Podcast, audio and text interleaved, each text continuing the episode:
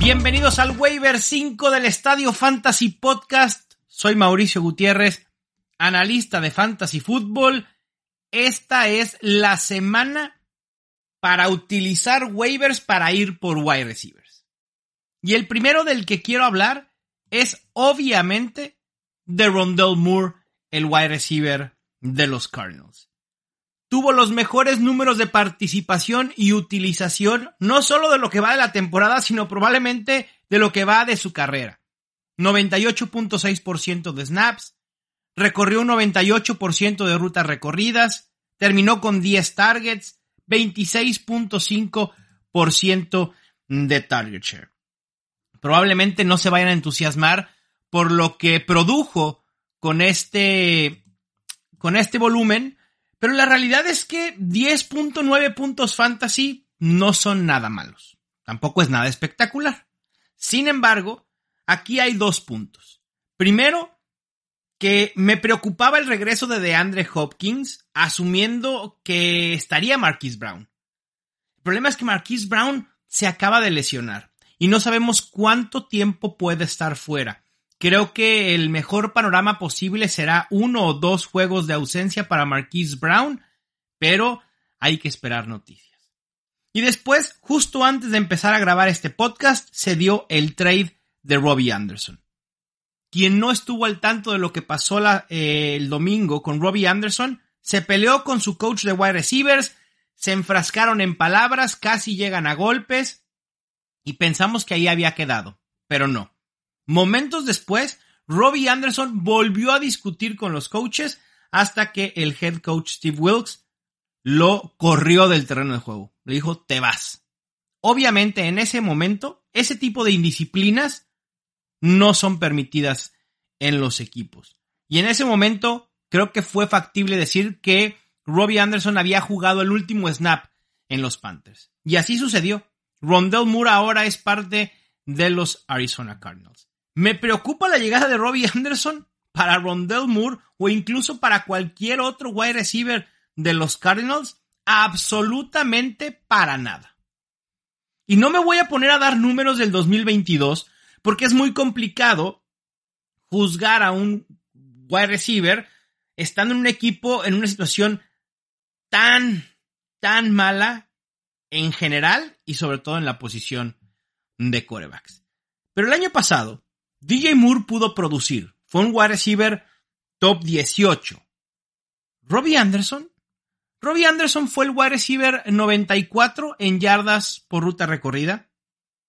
Fue el wide receiver 97 en yardas por target. El wide receiver 88 en yardas por recepción. El wide receiver 97 en catch rate. El wide receiver 60 en separación. Perdón, Robbie Anderson está acabado. Para mí es meramente un movimiento para generar profundidad en la posición. Y salvo que comiencen a caer más lesiones, Robbie Anderson no va a ser relevante. Rondell Murcy. Porque han apostado mucho por él en los Cardinals. Y creo que por fin está teniendo la utilización que debería. Me encanta Rondell Moore para eh, al menos estas semanas en las que pudiera estar Marquise Brown fuera. La situación en el ataque aéreo de los Giants es terrible, al menos en estos momentos. Ningún wide receiver pudo superar en semana 6 las 37 yardas recibidas. Y aún así, Daniel Jones ha podido ser medianamente productivo. Pero hay un wide receiver en el que hay que poner especial atención y es Wandale Robinson. La realidad es que estuvo bastante limitado en esta primera semana. Hay que recordar que ha venido sufriendo algunas lesiones. Jugó en el 23.4% de snaps, 34.4% de rutas recorridas, pero termina como colíder en targets, líder en recepciones entre los wide receivers, líder en yardas recibidas y además logró anotar un touchdown. Esto probablemente sea un buen indicio del futuro de Wandale Robinson en utilización y producción en los Giants. Creo que gradualmente deberá comenzar a tener más oportunidades vale la pena agregarlo y tenerlo en nuestras bancas. Todos sabemos de la importancia y del potencial que puede tener un segundo o tercer running back en un equipo si las circunstancias se dan para que tenga volumen. Y por eso Darrell Henderson normalmente no está disponible en una liga. Tampoco Melvin Gordon lo estaba. Jamal Williams al iniciar la temporada mucho menos. Ramondre Stevenson ni se diga. Por eso hoy Kellen Walker es un league winner, ¿no? Lo mismo Jalen Warren. ¿En cuántas ligas está en rosters Jalen Warren? En bastantes. Rashad White lo mismo. ¿Por qué no vamos a reclamar a Dion Jackson? Jonathan Taylor y Naheem Hines tienen lesiones. Probablemente puedan recuperarse en el corto plazo. Pero ¿y si no? ¿Y si se vuelven a lesionar?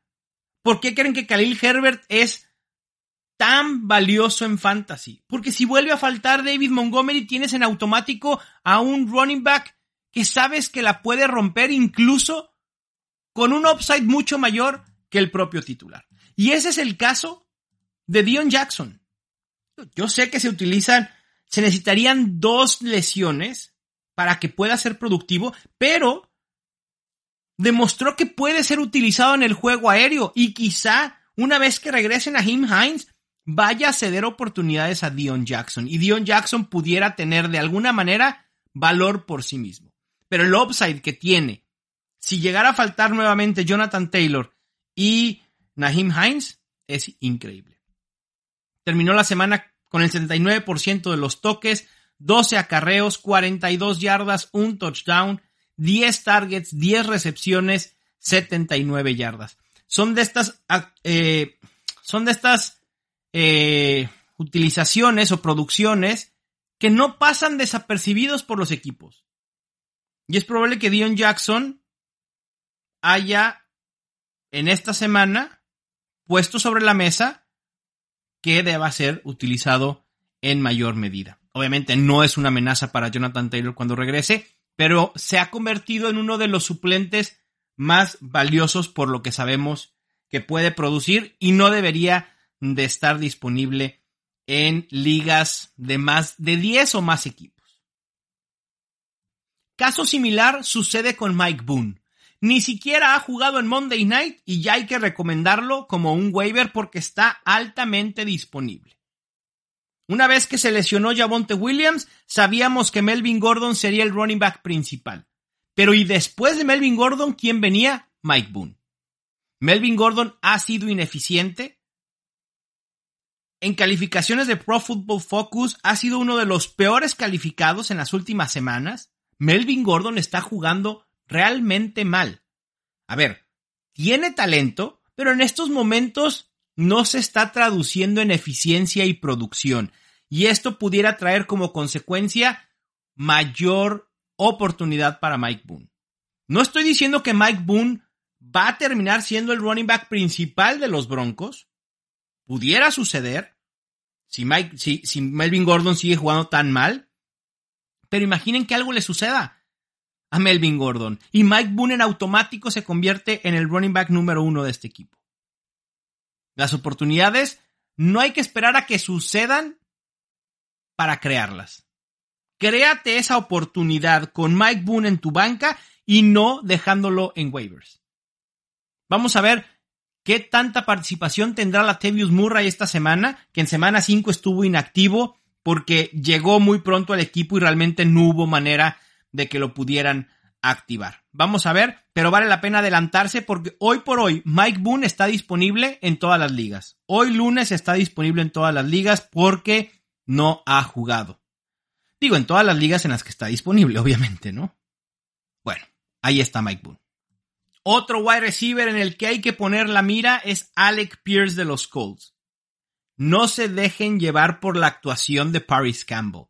Recuerden que habíamos dicho que Paris Campbell ya no iba a suceder. Y la producción de una semana no debería cambiar nuestro parecer. Matt Ryan intentó una cantidad impresionante de pases, cuestión que no va a suceder regularmente. Alec Pierce ha tenido al menos 5 targets en 4 juegos consecutivos y ha producido al menos 12 puntos fantasy en cada uno de sus últimos 3 juegos. Es el wide receiver 24 en targets en las últimas 4 semanas. Se perfila para ser el wide receiver 2 en los Colts. Todavía falta que su porcentaje de snaps aumente. Ahorita está en el rango del 70%, a mí me gustaría verlo en el 85% para que esté jugando en casi todas las series ofensivas o jugadas ofensivas de los Colts. Si Alec Pierce ha comenzado a producir, es muy probable que pueda producir aún más conforme avance la temporada al ser un novato. Así que ténganlo en la mira, no caigan en la trampa de Paris Campbell. Si ustedes juegan en una liga de 10 o menos equipos, es muy probable que algunas opciones que pueden resultar obvias o que no estén altamente disponibles, que habrá que buscar, como Romeo Dobbs, Darrell Henderson, aprovechando todos los rumores que hay con K-Makers, y obviamente el nuevo corredor titular de Washington, Brian Robinson. Recuerden que normalmente los consejos que generamos son pensados en ligas de dos equipos, pero, pero puede haber una variación de liga a liga. Si están buscando coreback, hay que buscar a Justin Fields, a Daniel Jones o incluso a Trevor Lawrence, que volvió a ser bastante relevante y hoy por hoy es un coreback top 12 en lo que va de la temporada.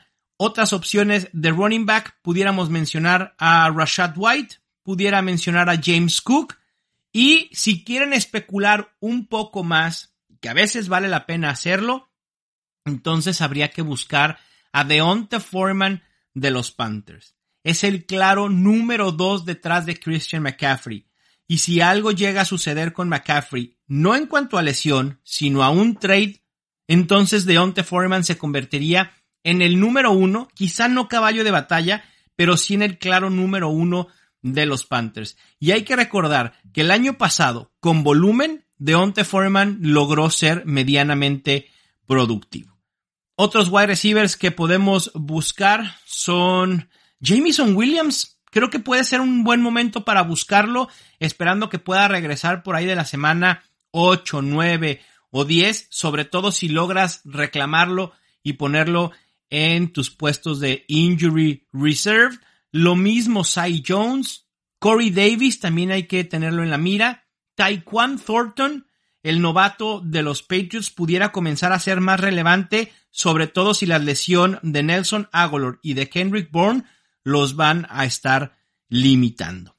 Así que esas opciones me gustan. Y de tight ends, pudiera mencionar a Evan Engram, a Hunter Henry y por supuesto a Daniel Bellinger de los Giants. Por ahí también pudiera mencionar en ligas un poco más profundas a Noah Fant, el tight end de Seattle que ha venido jugando cada vez más y teniendo más utilización.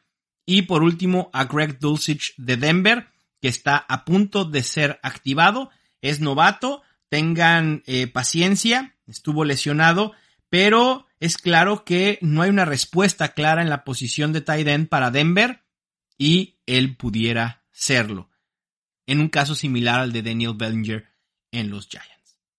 Les mando un fuerte abrazo, suerte en sus waivers, excepto si me los van a quitar a mí. Yo soy Mauricio Gutiérrez y esto fue el Estadio Fantasy Podcast.